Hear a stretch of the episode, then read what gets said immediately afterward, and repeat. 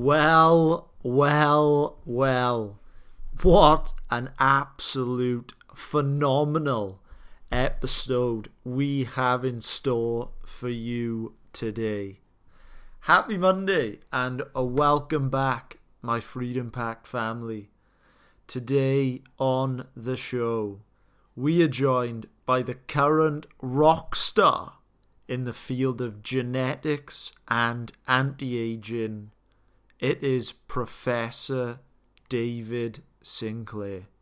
David is a professor in the Department of Genetics and is the co director of the Paul F. Glenn Center for the Biology of Aging at the Harvard Medical School. The primary concern of David's work is that of aging, why we age, how we slow it down, and also how to reverse the effects of aging.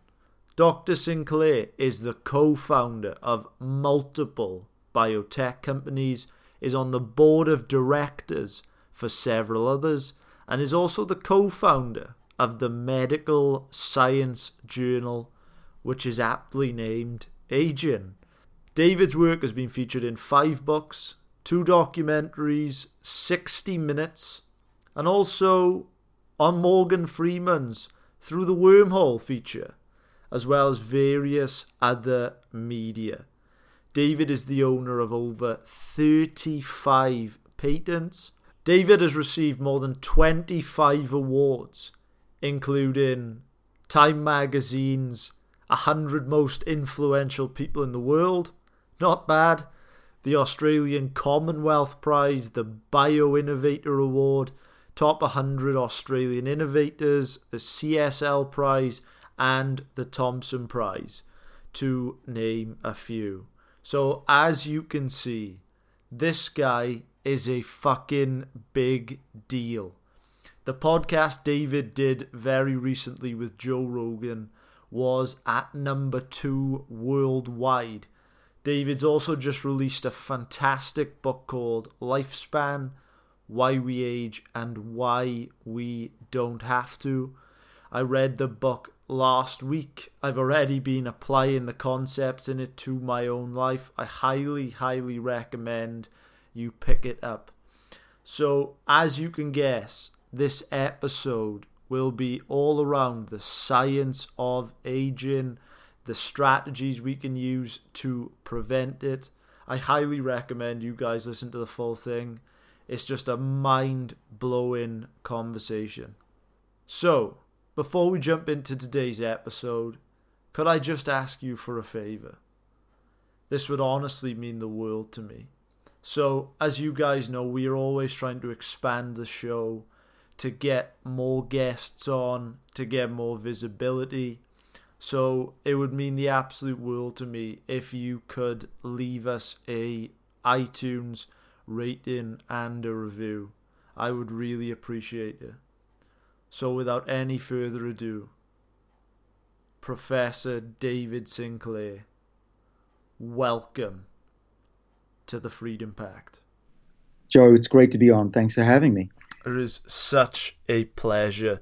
So I finished your book two nights ago what I really, really admired about your book is that I've read a lot of books and a lot of them they start off really great, but I always get the feeling that at certain points in books it sort of enters into this page filler effect where you know that the writer has to meet a certain criteria set by publishers, but your book is just relentlessly packed with information after information. I wouldn't be surprised if put everything you know into that book. So it was just such a great read. So I thank you so much for writing it. Well, that's kind of you to say. Um, I did put a lot into it, um, and you're right. It, it is filled with a lot of information. Ho- hopefully, you, it's a page turner. I, I feel that it is, and I still don't get bored reading it myself. I always discover new things that are in there that I, I put in there because it, it just with one read you, you there's there's way too much to absorb, and it's not just the facts. What I wanted to do is to blow people's minds, to think about their lives differently. Uh, I'm I'm hoping that that was one of the things you took away as well. Well, I think considering that the only time I've ever heard around this topic of anti aging, of genetics, and really thought about it is through yourself. When I think about it, it's just such a startling concept, really. I was reading the book and I was thinking, I'm 23 and I looked in the mirror and I can start to see grey hairs appearing. so, sh- should I be worried, David? Well, grey hair is not going to kill you, uh, so don't worry about that. Uh, but what we're learning is that aging begins uh, even before birth. Uh, I read a, a, a, paper this morning. I wasn't even out of bed, and I'm reading papers. Imagine that. and it, and it said that uh, babies who are over overfed with breast milk have an accelerated aging. Um, uh, this is mice, not not humans, but but it, it tells you that even in your 20s, you're getting older, and the way you live your life probably determines whether you're going to be healthy in your 80s and 90s or not. So you just mentioned there that you know you're not even out of bed and you're reading papers. I mean, just how passionate are you about this subject? Uh, well, for me, it's everything. Um, I'm single-minded about leaving this world a better place than I found it. And since I was four, I've wanted to work on this topic. I got a PhD in molecular genetics to make this possible. Uh, trained at MIT, I'm at Harvard, so I'm extremely lucky to be in a position now where I can impact the world by making discoveries, but also I felt the need to wake the world up. Uh, I find that uh, I, I, think about the world very differently. That aging is something that, even though it's natural, we don't need to accept it. We can use technology to extend our healthy lives dramatically, actually. And so that's what this book is. It's my uh, it's my passion. Uh, it's my gift to the world. I hope uh, people enjoy it um, because I, I've for all my all my life, I've found I've thought differently than just about everyone I've met on the planet. What is David Sinclair's motivation? I mean, what do you hope to achieve by the time that your time does come round? Yeah, well, you know, I'm always honest. Uh, that's one of my my the things I live by, and so the the truth is that um, I I've achieved more than I was hoping in my life. So everything else is a bonus, but doesn't mean I'm letting off the the accelerator pedal at all. In fact, I now have have more impetus, more motivation to to keep going even harder, build bigger teams, make bigger discoveries, reach more people, and hopefully make medicines that will will change the world. But but I think I've already um, exceeded what I was hoping. You know, if you ask me now, really, what I, I hope to do from this point here, it's to have at least one medicine that can not just treat one disease, such as diabetes or prevent cancer or treat Alzheimer's, but one that, if you take it, will treat all causes of aging and slow that process down so that your drug for diabetes will prevent cancer, heart disease, Alzheimer's, frailty, and give you longer life as well. Wow. Do you have a sort of timeline for that? Uh, well, drugs are really hard, and I've been working on them since I was 34. I'm now 50. So that it's not an easy thing, and it costs hundreds of millions or more to do that. Uh, but I have a number of irons in the fire. I've helped many of my colleagues start companies. I've started out of my own lab. I'm probably six or seven. Uh, four of them have gone public. So it's it's been a great ride. But the ultimate goal is to to have a medicine on the market that can be prescribed. Um, there are a few of few of the companies that I have started or I work with that are in clinical trials right now. They're early stage. They're phase one, um, heading into phase two, which means phase two is when you find out if they actually work or not, or seem to work. And so over the next few years, uh, I hope that I'll be able to uh, tell the world that we've had some some signs in small groups of people, 40, 50 people, that we are actually so far successful. That's my own contribution, but many of my colleagues have also um, started companies or, or made inventions that are being turned into medicines. So even if I get hit by a bus after this this podcast, someone I think will will make it. And it's just the beginning. It, this is like the Wright brothers. We've learned how to fly the, the glider. We're strapping on the engines. We know how flight works. It's mathematically obvious, and it's just a matter of time before we have a Concorde and even fly to the moon. You mentioned being hit by a bus there. I told our email newsletter that you were coming on, and one of the overwhelming questions which I was asked was something along the lines of, Why is this guy so afraid to die? so, do you get asked that question a lot, and can you confirm whether you are afraid to die?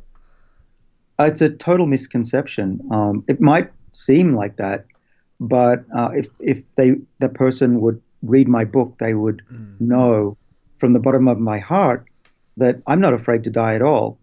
Um, in fact, I've, I've thought many times that I was going to die. I fly a lot, and on many occasions there have been times when the plane has had malfunctions and couldn't land or the flaps weren't working.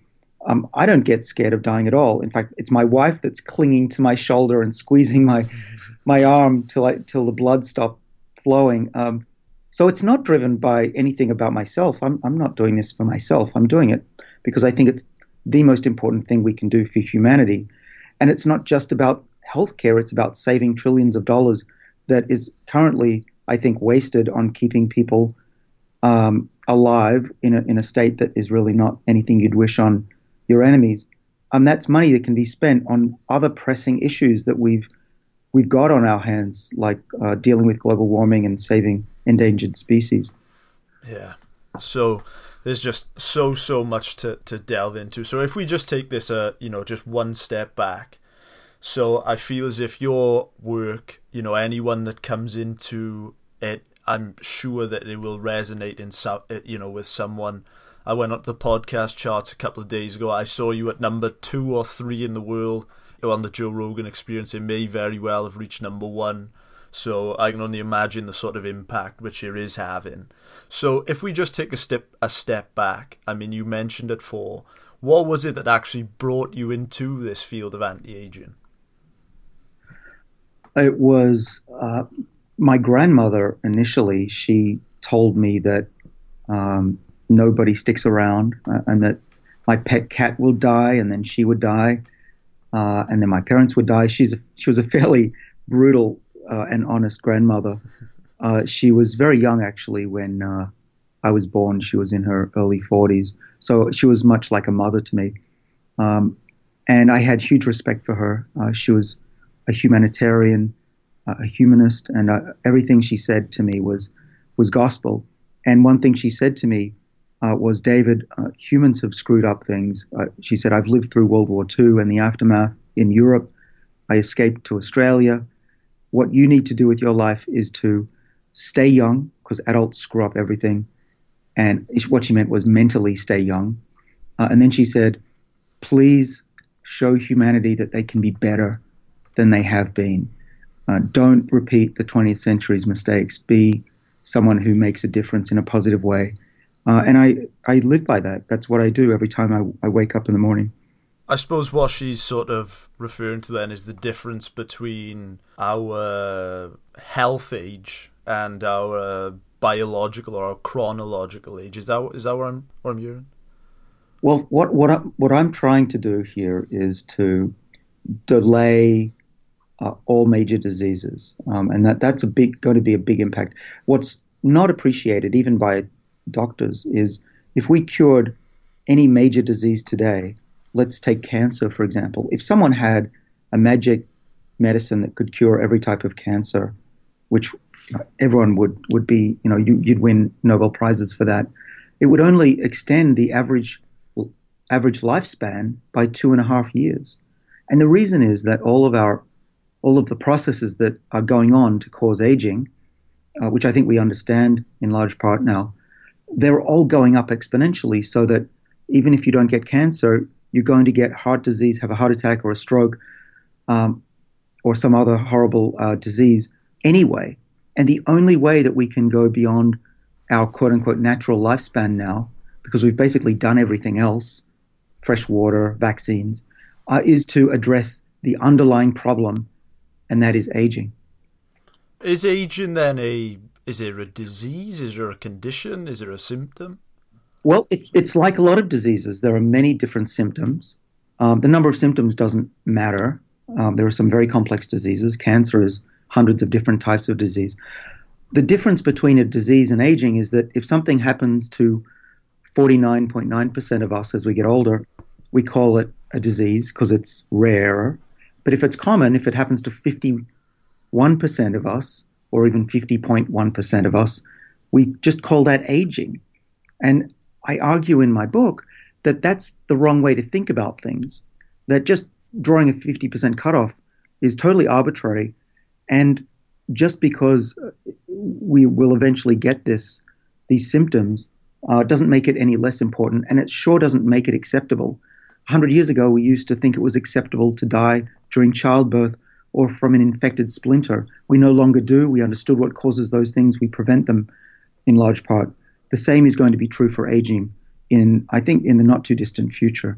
How are organizations like, let's say, the World Health Organization, how much of much are they adapting to this research? Where, where are they at in in this whole process?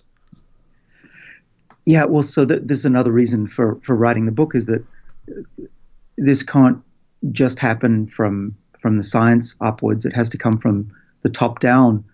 Organizations uh, like the World Health Organiza- uh, Organization (WHO) are pl- starting to play their role in this. Um, governments as well. I've been talking to leaders in the UK, uh, US, Israel, Singapore, Australia, and uh, but the World Health Organization is, is an interesting one because they are um, they have huge respect uh, from me. That they are pioneers in the way to think about aging, and, and they have this uh, what's called the ICD-11 booklet, which is a code of diseases. Now it's gone over the last hundred or so years from a couple of hundred diseases now to 14,000 different diseases that you can be diagnosed with across the planet. But they've added a new one, and it's a very interesting one. It's called old age. Uh, and I think somebody snuck it in when nobody was looking. But the fact that it's now ratified, um, and this is going to be the, the new standard for doctors in uh, looking at different conditions and reporting on those, uh, is, is a real step forward. It doesn't mean yet that your doctor can prescribe something to treat or to slow down aging. Uh, we're not there yet, but I think it's a really big step forward. So, does anyone actually die of old age? No, they don't. Um, they die of the symptoms of old age. Um, if you if you smoke, you're going to increase your chance of cancer by fivefold, which is horrible. My mother uh, was a victim. If you age from 20 to 70, like most of us will or have, your chance of getting cancer goes up a thousandfold. So when you die of cancer, you're typically, unless you're young, you're dying from an, a symptom of aging. Wow. I'm just thinking in terms of age related disease. So, do you think that coming forth now into this, into these next coming years, there will be greater steps taken from organizations like the WHO, the World Health Organization, to maybe adopt a more preventative approach? Yes, without a doubt and it's partly based on perception that we can prevent the the diseases of aging, uh, push them out further, and perhaps compact them, compress them to the last few years of life, if not shorter than that. So that it's a perception. The other is technology. We now have watches, we have blood tests, we have a ring like the one I'm wearing here that tells us how we're doing during the day and the the idea of going to the doctor once a year for a physical is is already a laughable thing. Um, and now that we can measure these things, we can actually uh, optimize our bodies and keep ourselves healthy um, well before a disease takes hold. Now, one of the big breakthroughs is that we can now take blood. So, Joe, I could take a blood sample from you, and I could tell you how old you are biologically forget about birthday candles. That's fairly irrelevant. I could tell you if you're if you're younger or older than that, and I could also therefore predict when you are going to die very accurately. Wow. And what is that? That's a bit scary, right? Mm-hmm. But the good news is, first of all, you can change the course of this clock. You can slow it down. We know that things like intermittent fasting, um, healthy lifestyle, exercise will slow that progression. But more importantly, the fact that we can now measure age accurately biological age means that we will know if drugs are working to slow it down. And when doctors can measure things with a blood test, for example, I think they'll become more comfortable with the idea of treating the progression of, of this, what I call a disease. I think it would be really helpful if you could just sort of link the effects between aging and disease because I've heard you say that you don't get cancer at a young age, you don't get dementia at a young age, you don't get these things it's as you get older. Does that mean then that aging is sort of the the base level of the pyramid? Yes, it certainly is. Now there are other things that cause diseases. Cancer, um, mutations occur over time, but you can get mutations when you're young, but you don't get get the cancer until much later if you get a sun sunburn, and I was an Aussie kid and got plenty of it, it I didn't get cancer the next day after my sunburn. It's going to happen 40, 50 years later. Why is that? It's because aging is happening. Okay. And if we didn't age, if we could reset the clock, and I think we have good idea how to do that now, those mutations, that sunburn or that x ray that you had as a kid, wouldn't necessarily lead to cancer. Okay, and that's a whole new way of thinking about disease. And it's not just time. What's happening over that time is that I believe that cells are losing their function because they cannot read the genes in the right way that they did when they were young. And I call this the information theory of aging love to know just in terms of you know the science and the research that you've done with this. Was there a case of researching people which were at say uh, at a, an old age and sort of looking at lifestyle factors for them? Was that a part of the research process? Uh, yeah so my field is fairly small but still there's hundreds of labs doing this and uh, i'm a small part of that uh, to you know to be honest and, and, and suitably humble. I don't do a lot of human research besides clinical trials but there are some really great studies that looked at lifestyle. Um, there's Dan Buettner's Blue Zones, but there's many others. Okinawa. Um, my friend Nir Barzilai, who works at uh, in New York at Albert Einstein College of Medicine, he studies centenarian families. What do they do that allows them to live longer?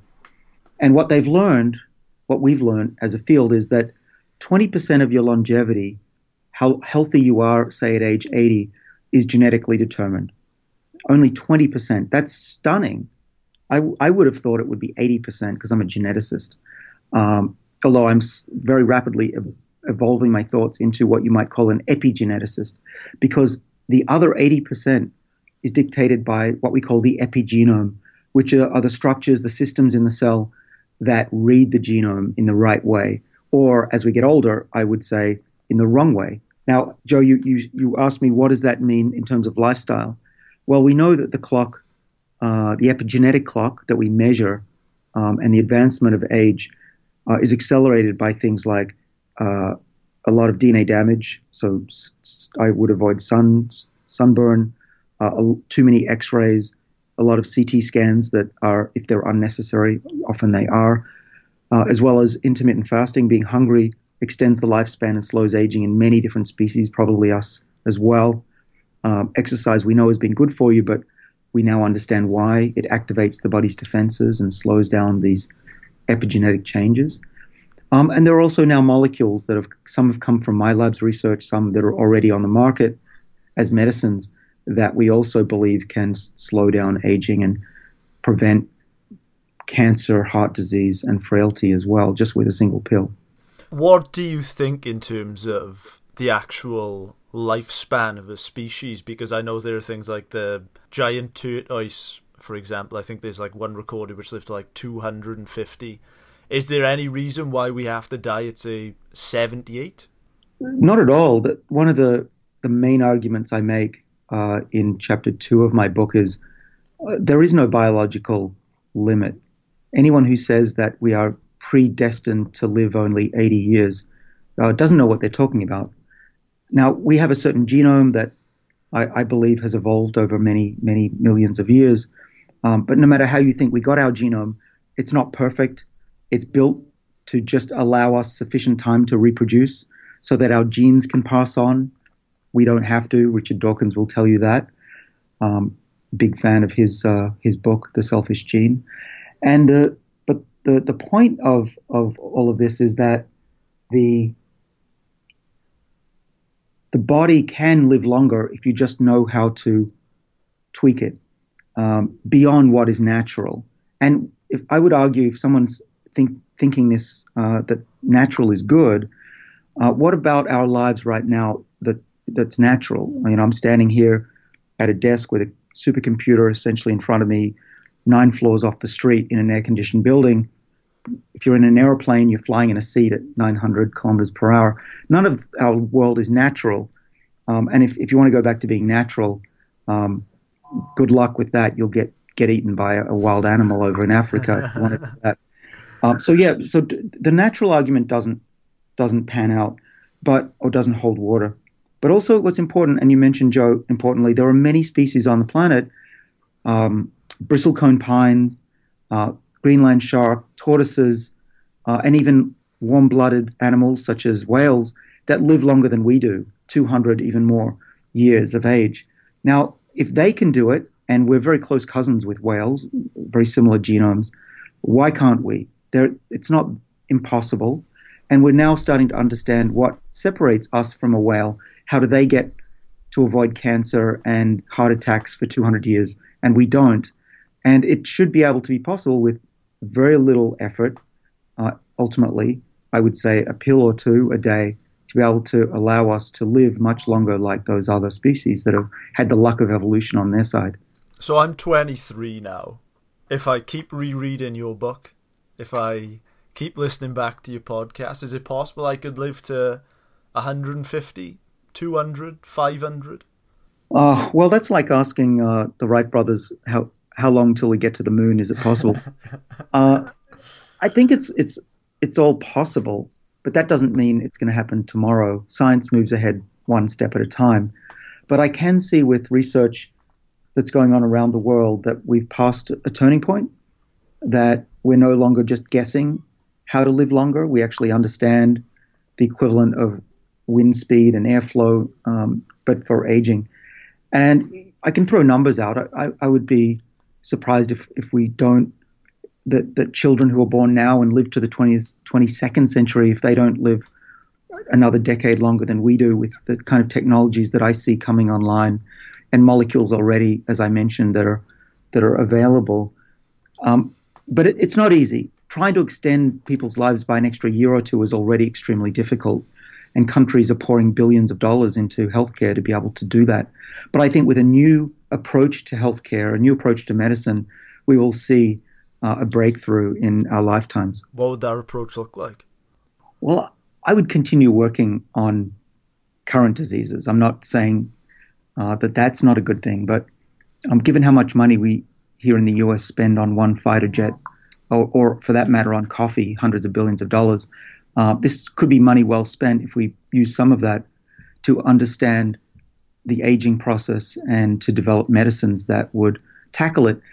What's important to understand, I, as I make the point in my book, is the, the this technology, the, this understanding of aging, isn't just about treating the elderly. Uh, in fact, it's it's it's quite the opposite. It's about being able to prevent common diseases and rare diseases alike. The technologies that we have on hand um, in the labs right now, and hopefully soon in in uh, the doctor's office, uh, are having remarkable effects on on diseases uh, such as mitochondrial dysfunction, which are rare genetic diseases, and loss of eyesight in the case of glaucoma, macular degeneration, heart attacks. It crosses the whole spectrum of what kills us and what ails us and reduces our quality of life. And although you know I, am called a, an aging researcher and I'm, I am aging, um, it's important to think of this more like a a new approach to m- fundamental medicine than just about treating old age. And so I, I think that this whack-a-mole medicine, as I call it in the book, where we try to stop one disease and, and just have another one pop up a few years later, um, it's a it's been a fine approach. We shouldn't stop, but it's not going to get us as far as a, as a planet, as a species, if we uh, than if we tried a new approach, which is to get at the root cause of most of these diseases. Mm. You mentioned the elderly people, but there, I just wonder in this research, ha, have you ever faced any maybe ethical questions in terms of I imagine the the population is probably quite overpopulated at the minute. Have you ever faced any sort of questions like that? Uh, yeah, all the time uh, when I give talks, the the f- first question that pops into people's minds often is, um, "What are you going to do to the planet, David? Are you going to leave this uh, planet overcrowded and and lack of food, lack of water?" Um, and so what I do in, in my book is to to go through various scenarios based on fact, based on modeling, and uh, and have a look at what the future is like 20, 50, 100 years from now if we're not successful, if we continue doing medicine the way we currently do it, um, and if we are successful, what does that world look like?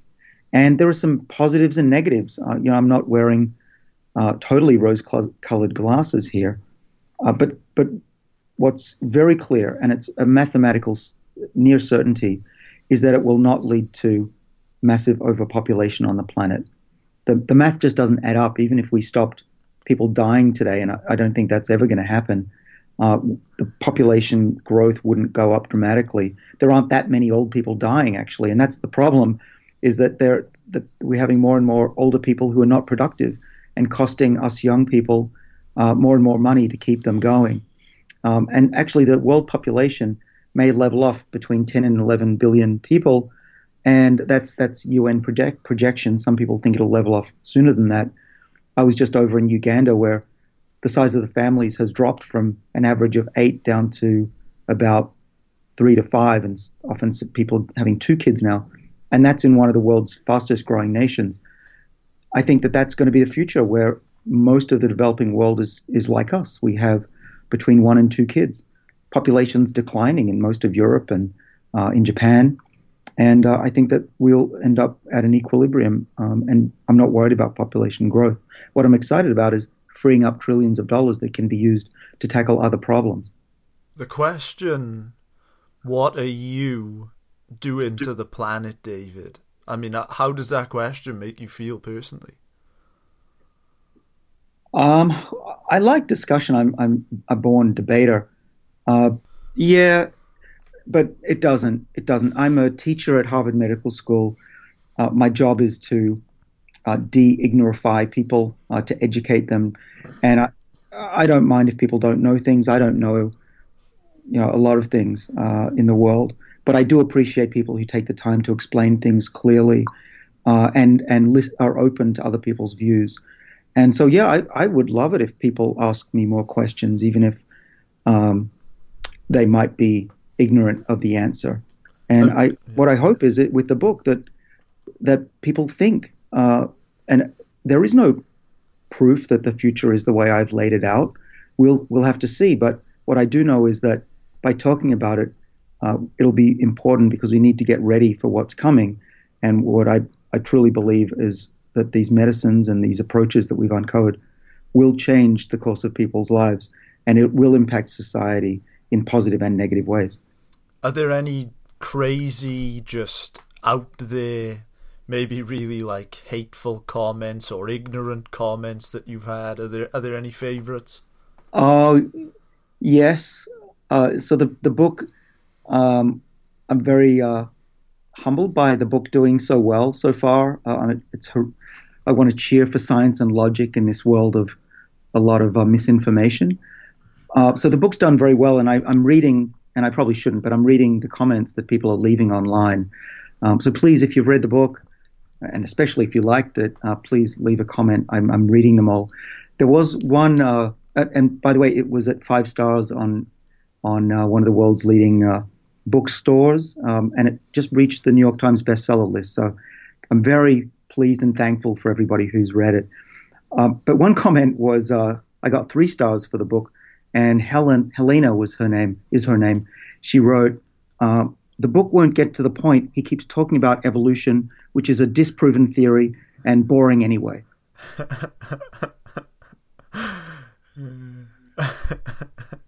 uh, even if, if you're if you're a Christian, that's fine. I, um, religious, there's things for religious people in the book. I quote a passage from the Bible, so that's fine. I'm not I'm not uh, you know totally uh, just a pure scientist. I, I am looking at the history of the world philosophically, socially, economically, and there's something for everybody. Um, though I have to concede that uh, I can't ignore evolution, or I'd be kicked out of Harvard Medical School. so, so you read that, can't I mean, do you do you laugh? Do you cry? Do you screenshot it and send it to your wife? What, what, what do you? How do you respond? Um, it's fine. Uh, as a scientist, you you learn to have a thick skin because it's in our job. We're we're attacked every day uh, for our ideas, and it's all part of the debate. I'm totally open to everybody having their own ideas. Although, you know, I, I would love to have a high high rating on my book, but um, I know that there's going to be people who disagree with me, and that's totally fine. The fact that Helena read the book is more important to me than the fact that she uh, agreed or disagreed. Exactly. So now, this is the bit that I've been so excited for. Let's delve into some preventative strategies for aging. So I know that you are a big proponent of caloric restriction. So could we just delve into the sort of science behind it, what you know, and what that would look like in terms of a daily practice? Yeah, right, Joe. Um, I want your listeners to know that I have, for the first time, listed what I and my father, wife, and brother do on a daily basis, uh, down to even the the yogurt that I I take in the morning. Um, but yeah, let's get to the, the nuts and bolts of, of what I'm talking about. Now, you'll remember that my information theory of aging um, is at the crux of trying to explain why a lot of things go wrong in our bodies. And it's the, I think it's the inability of cells to read their genes at the right time. The analogy that, one of the analogies that I, I use in the book is the, the DVD um, information, the, the pits in the DVD, which is the beautiful symphony, the music of our lives, is the same as the DNA in our cells. And what we've realized is that, it, that the information on the DVD or the DNA in our cells is essentially intact. The information to be young is still in someone who's old, but it's as if the DVD has been scratched so that the, the reader cannot read the symphony and it's playing the, the, the tunes, the songs, and the, the concerto in the, in the wrong order, and it's a mess. Same thing I think is going on with our cells. They don't read the genes at the right time. So what we want to do is to uh, delay that process of the scratching of the, the DVD, as it were. And one of the best ways I think to do that is to activate the body's defenses against aging. We actually have genes and what we call uh, genetic pathways, biochemical pathways that take care of us, but they become complacent. They, uh, if you're uh, sit around, you eat a lot, your longevity genes, as we call them, will not be hyperactive. In fact, they'll essentially shut down uh, to try and preserve energy. And we, the, the, genes that we work on have a name. They're called sirtuins. The SIR is inf- in, interesting because it stands for silent information regulator. Again, this information theory of aging. So, what do you, what do I recommend? I, I, what we've shown in many studies, in my lab and others, is that being hungry is good for you. Now, that's not malnutrition. It's certainly not starvation. Please don't do that to yourself. You know, and eating disorders are not going to make you live longer. But if you skip a meal or two during the day um, and eat a, a, larger meal late in the, later in the day, that is a, a way that uh, many people, myself included, believe can activate our longevity genes and slow down the, the pace of aging and the scratching of the DVD. Uh, that's what I do. I try to. I, I, mentioned yogurt in the morning. I have a couple of spoonfuls just to to get going. But the rest of the day, up until if I'm lucky, about eight o'clock at night, seven to eight o'clock, uh, I'm I'm not eating. Um, if if I'm really uh, hungry and I can't stand it, I go and get a bit of lunch. That's fine. Bit of salad, maybe a bit of sushi. Uh, but really, it's not as much about what you eat as when you eat and uh, that's that's been a breakthrough in the last few years. Now that doesn't mean that you can just go and eat um, you know, terrible food and high fructose corn syrup and expect to get away with it. Not at all. But we used to think that it was what you ate more than when, but it's been flipped on its head. Wow, wow. What do you know about the the what versus when? Could you just delve into that a little bit more? Yeah, yeah. So this is uh, 25 years of my lab's research and many others um, collaborating with us. the what we've discovered using simple organisms like yeast cells for, for making beer and bread and uh, and wine. We, we've studied those cells. We've also now studied mice, and we've got a lot of data from from humans as well. So what I'm going to tell you is is really really well established in the world's top scientific journals. What we've realized is that when you're hungry or you've exercised, uh, you'll turn on these longevity pathways. There are three main players. Uh, I work on the sirtuins, as I mentioned. There are a couple of others. One's called AMPK, and that responds to low energy in the body. And there's a third one called TOR, and TOR responds to having low amounts of amino acids and, and low protein. And together they form this surveillance network in our bodies, keeping us healthy, stabilizing our epigenome, stopping the scratches from occurring. And practically, we think keeping us super fit, super healthy, and free of cancer and all those other diseases of aging. And uh, though we we haven't proven that any of these extend human lifespan, there are some studies looking at the genetic variants in humans of these genes, as well as uh, a drug such as metformin, which is a diabetes drug that can be prescribed for type 2 diabetes, that seems to prevent diseases beyond just type 2 diabetes, such as cancer and heart disease and uh, frailty, and even Alzheimer's. So, all of that put together says that um, if we put our bodies in a state of adversity or perceived adversity, and that can be hunger, it can be exercise. So you want to be running every few days, getting puffed for at least 10 minutes to get your body out of that complacency state. Um, and there are some other things that I talk about in the book that are also potential uh, ways to boost the body's defenses. Being really hot in a sauna seems to be beneficial for health, possibly through these same mechanisms and dunking in a cold bath, uh, shocking your body, also improves the production of what's called br- uh, brown fat. And brown fat is uh, thought to be very healthy as well, and also involves the sirtuin genes we work on. But together, what I'm saying is you've got to be a little bit uncomfortable. You've got to wake your body up to get the full benefits of these longevity pathways that we work on. So, just in terms of you personally, I mean, what other practices do you use? You mentioned metformin. I've heard you talk about that you take that. Mm-hmm. Uh, I imagine there's some sort of intermittent fasting, which you yeah. previously mentioned. But there, so what else is it which you do? Right. Um, well, there's a lot. So, um, turn to page uh, part three of the book if you're really interested. The the, the staple uh, are molecules that I've studied in my lab, and I I have a um, a, sometimes a 10 year advanced view of, of the, the, the data in humans and animals. So I can often make a decision personally about whether it's worth taking a molecule or not, and if it's safe or not. And so I've made a personal choice to to try to see what happens um, if I take a combination of three molecules. Excuse me.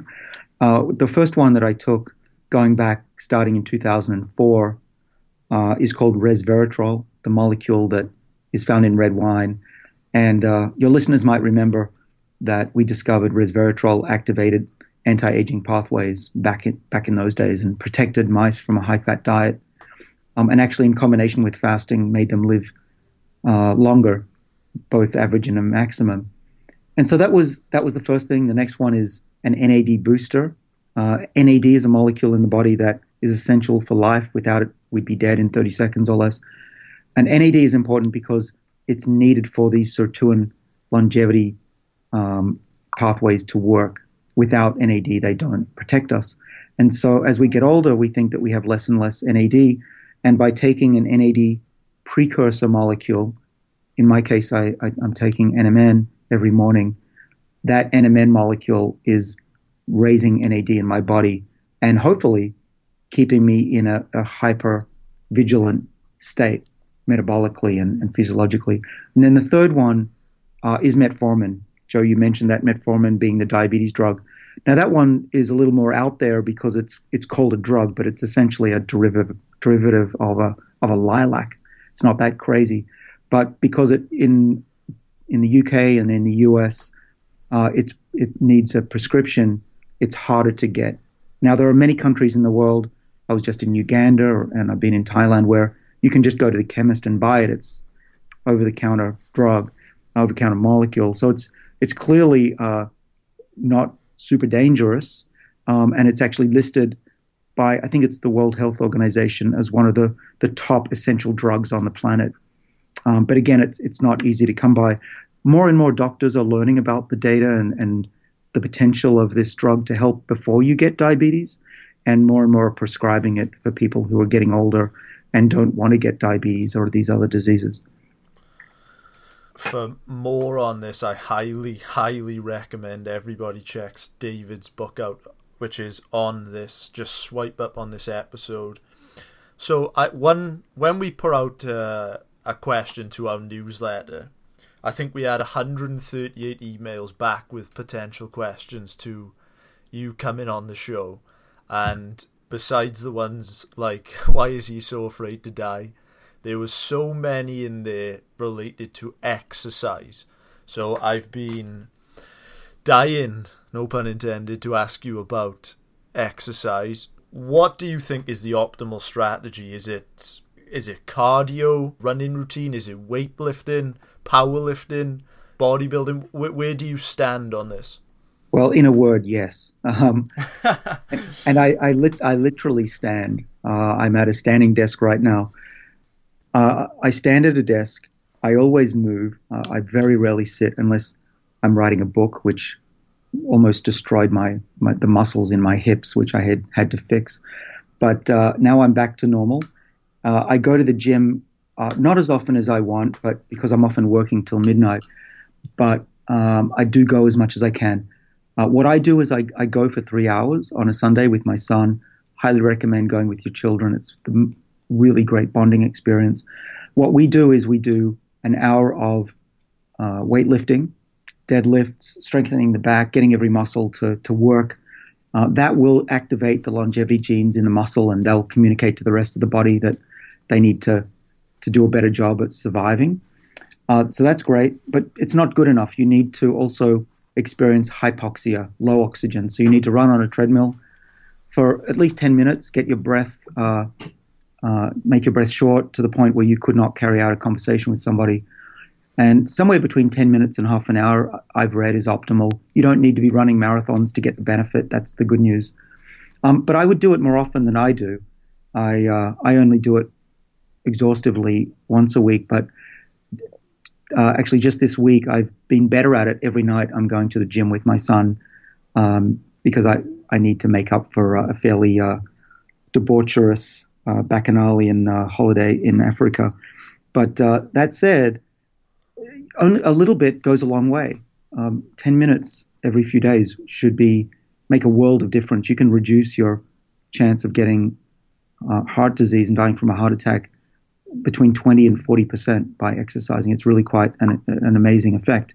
I also at the gym uh, I go to the sauna uh, and then I jump in a cold pool. And uh, although it's somewhat unpleasant, I do feel great afterwards at the very minimum, and I, it may also be helping activate my longevity genes in my skin and my brown fat. I just got four questions left that we ask all of our guests. So the first question is we are a show rooted in action taking. So do you have a challenge of maybe two to three things that us and our audience can start doing today that is related to your work? Yeah. Uh, well, uh, let's see if uh, if you're not already, uh, start moving. So go to, get on a treadmill, go for a walk, um, jog get your pulse up um, a few times a week. That's step one. The other would be skip at least one meal a day. Don't lose too much weight. You don't need to lose a lot of weight, though. If your BMI is more than 23, I recommend that you get down to that optimal range, which I describe in the book.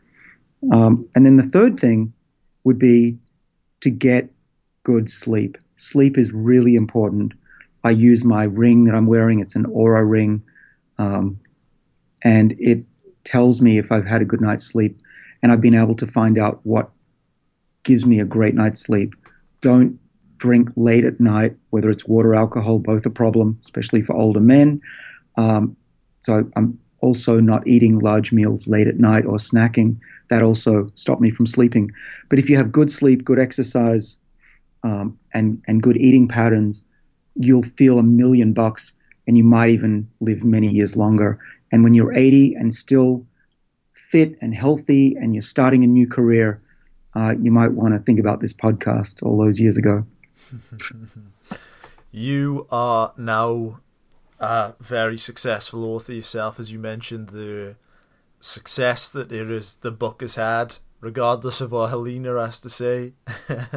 um, are there any books which have had a great impact on David Sinclair's life? Oh yes, there have been. Uh, so Richard Dawkins, when I was in college, blew my mind because he's such a good communicator. Um, the Blind Watchmaker was a big one. Um, I, I, like Malcolm Gladwell's earlier books. Uh, I like uh, Steven Pinker's work on how the mind works. Uh, I had really uh, emotional uh, reaction to the movie. Um, oh gosh, now I'm blanking on it. Dead Poets Society. So, Dead Poets Society, uh, if you haven't seen it, explains to a young group of boys that uh, they should look at this old photo on the wall of this high school and realize that they're all mortal and one day they will also be pushing up the daisies. Uh, and that was a big impact. Um, and then on the business side and life in general, there's a book called The Black Swan, and it's it's at least 10 years old, but it's very apt today as well. And it's by a, a professor, I think he's at MIT. Uh, Taleb is his last name, I believe. Nicholas Taleb, is it? Yeah, great. And so what he says in that book is the key to success and an enjoyable life is to expose yourself to a lot of new things, a lot of chaos, and then have the the wisdom and the skill and the mentorship to find the jewels in that chaos to focus on. So, for example, living in a city where there's lots of new people that you meet uh, will guarantee that you will have more opportunities than if you stay home and just watch TV every night. Wow. My next question to you is Are there any societal rules or societal norms that you love to break? Huh. Well, just about everyone. Um, my my family gets upset because I, I tell my kids rules are meant to be broken, and my wife, you know, gives me the evil eye at that point. But um, let's see, uh, what can I say publicly? that I break. All right. Uh, I've broken a few uh, road rules in my in my time, but I'm not going to talk about that too much. Uh, rules that I break. So I, I, have broken a lot of rules as an academic. The rules of uh, don't over communicate, don't speculate into the future. That's not becoming of a scientist. I mean, I, my my view is um, f that. Really, the the public has paid for the for this research. They deserve to know what's going on. They deserve to know my opinion and what, what I'm doing. Even in my personal life, I'm an open book. And, uh, and so there, I've come under some criticism from my conservative colleagues who, who don't like that. Uh, and then starting companies as a scientist is also fairly frowned upon because it's considered a conflict of interest. But what I've discovered is if I'm not going to do it, it's unlikely anyone else will because there's this valley of death that investors get very nervous about. And you need to be able to take it from the lab into the clinic to get over that uh, that very dangerous period. And you need a scientist like myself to be the champion of these ideas and the, be the visionary. My last question to you, David, is imagine a scenario where every person on this planet was tuned into the same th- frequency and you could hypothetically give a short but impactful message to every person on the planet, what would your message to the world be?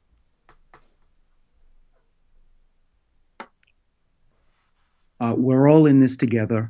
Nobody gets out alive. Take risks. Do what you've always wanted to do. Don't worry if you fail. Everybody fails. Everyone makes mistakes. But if you continue doing what you love, you will be a success.